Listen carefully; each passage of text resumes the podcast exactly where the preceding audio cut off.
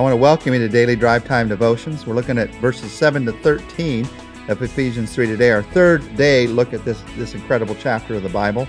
We've been talking about the fact that we serve our way into significance, and that as a servant of Jesus Christ, I need to see myself as a servant of Christ. A couple of things that Paul has already taught us in this chapter about how to see yourself as a servant is that I see myself as a, as a prisoner of Christ. That doesn't mean I see myself as a prisoner. That means, regardless of the circumstance, I realize that Christ is there. That's how servants see themselves. And I also see myself as a manager or a servant, a steward of God's grace. There's a third way that I see myself in these verses. In verses 7 to 11, you'll, you'll pick up on it pretty quickly. As a servant of Jesus Christ, I'm to see myself as a servant of the good news. Let me begin reading in verse 7. I became a servant of this gospel by the gift of God's grace given me through the working of his power. Although I am less than the least of all God's people, this grace was given me to preach to the Gentiles the unsearchable riches of Christ, and to make plain to everyone the administration of this mystery, which for ages past was kept hidden in God who created all things. His intent was that now, through the church, the manifold wisdom of God should be made known to the rulers and authorities in the heavenly realms, according to his eternal purpose, which he accomplished in Christ Jesus our Lord. If you're going to get anything done in life, you got to have the right tools. I mean, imagine trying to sew clothes with a, a hammer and nail or to build a house with a needle and thread. You got to have the right tools. Most of us, we grow up learning to put a few tools in our getting things done box. If I want to get something done, I need energy for the task. I need management skills. I need knowledge. I need to push people for results. So those are some of the tools that some of us put in that box.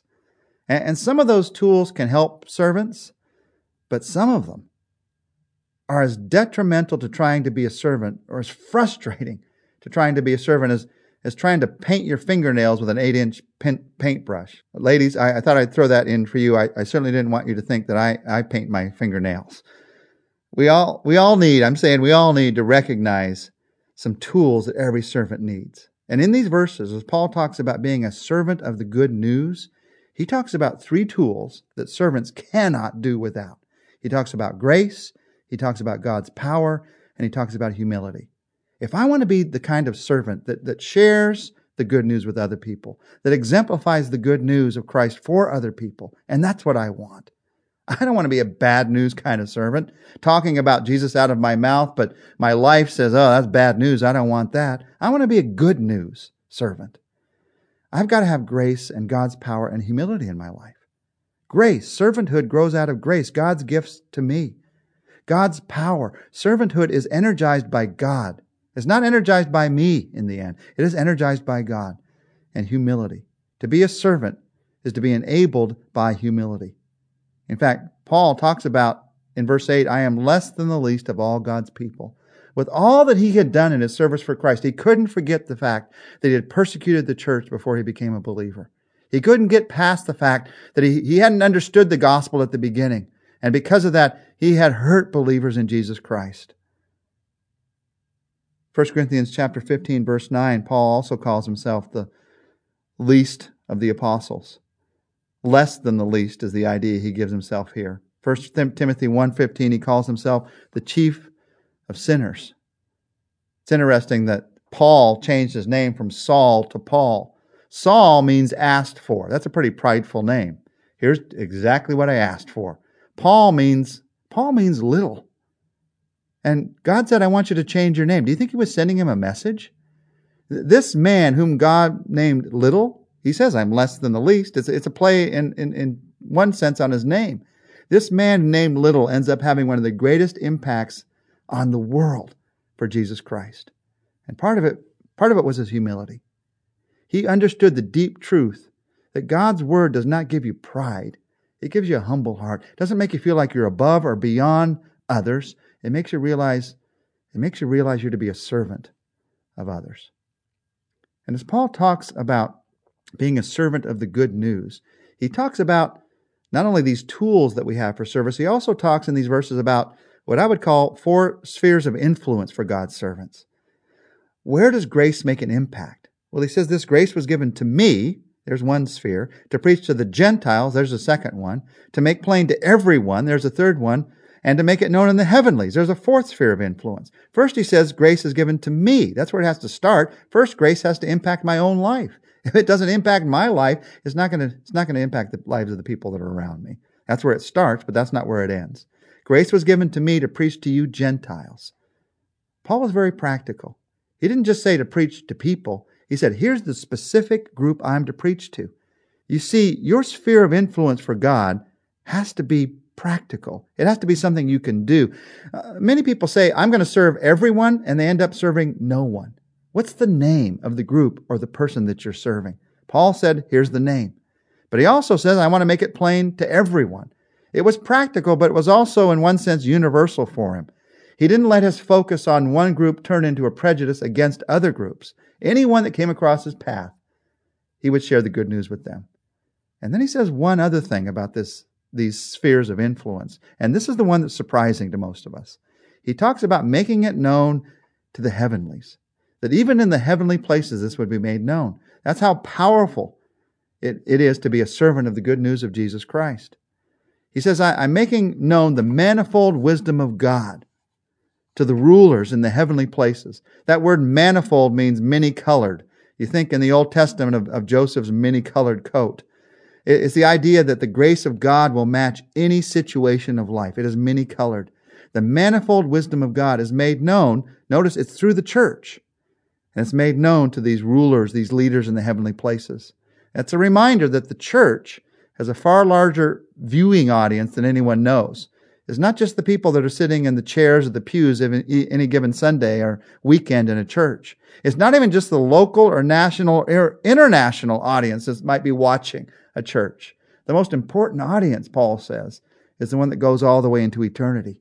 And even in the heavenly realms, they see the importance of the church sharing the good news. Angels and demons alike see the power of the church of Jesus Christ. We might not see it on this earth all the time.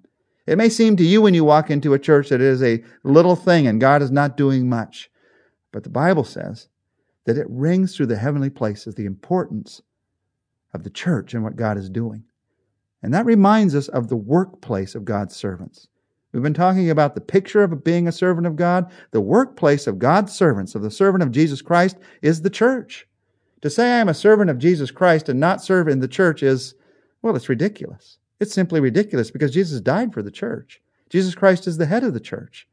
And I'm going to follow him. If I'm going to follow him, I'm going to be where he is the head. And God's many colored wisdom is made known through the church. It's like a stained glass window. Let me say that sentence again. It's like a stained glass window. In his wisdom, he has decided that the church would be the light that he will use. He will spread that light, his light, through the church to reveal the beauty of who he is. We are a window to the world, the church of Jesus Christ. And so, because of that, of servants of Jesus Christ, Paul says this in verses 12 and 13 of Ephesians 3 In him, and through faith in him, we may approach God with freedom and confidence. I ask you, therefore, not to be discouraged because of my sufferings for you, which are your glory. Paul tells us some things about God's servants here in these verses. He tells us that God's servants approach him with freedom and confidence. You're not afraid in God's presence because you realize he's given you his grace. And he says God's servants place priority not upon themselves, but upon those whom they serve. Paul says, Don't be discouraged because I'm suffering. It's for your sake. My sufferings for you. My sufferings result in your glory. He focused on them and not himself. And he says, I, I pray that you will not lose heart. Paul's greatest concern was not his struggles, but that those whom he was serving would respond to those troubles by losing heart, by being discouraged. His eyes were focused not on himself, but on Christ and on the people that Christ loves. That's what it means to be a servant. I don't know about you, but if I'm going to get there, I need the strength and help of Jesus Christ. Let's ask for it right now. Jesus, if I'm going to look first at you and then at others, if I'm not going to get caught up in selfishness today, I need your strength for that. Because naturally, I'm just selfish. Would you help me to see life, see things, see people in a different way because of what you've done for me? God, as, as I think back over the last few days, talking about what it means to be a servant, Lord, I just ask myself, is there a, is there a circumstance that I can begin to see in light of your calling in my life, see it in a different way?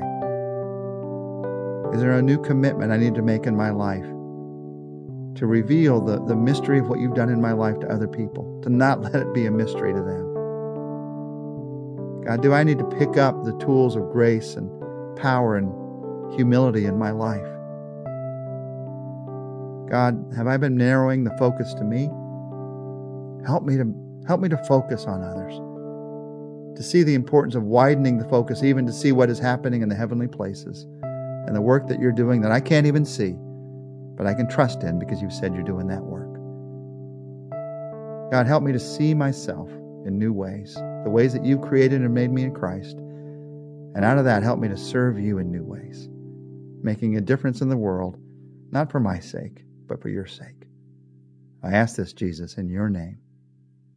Amen.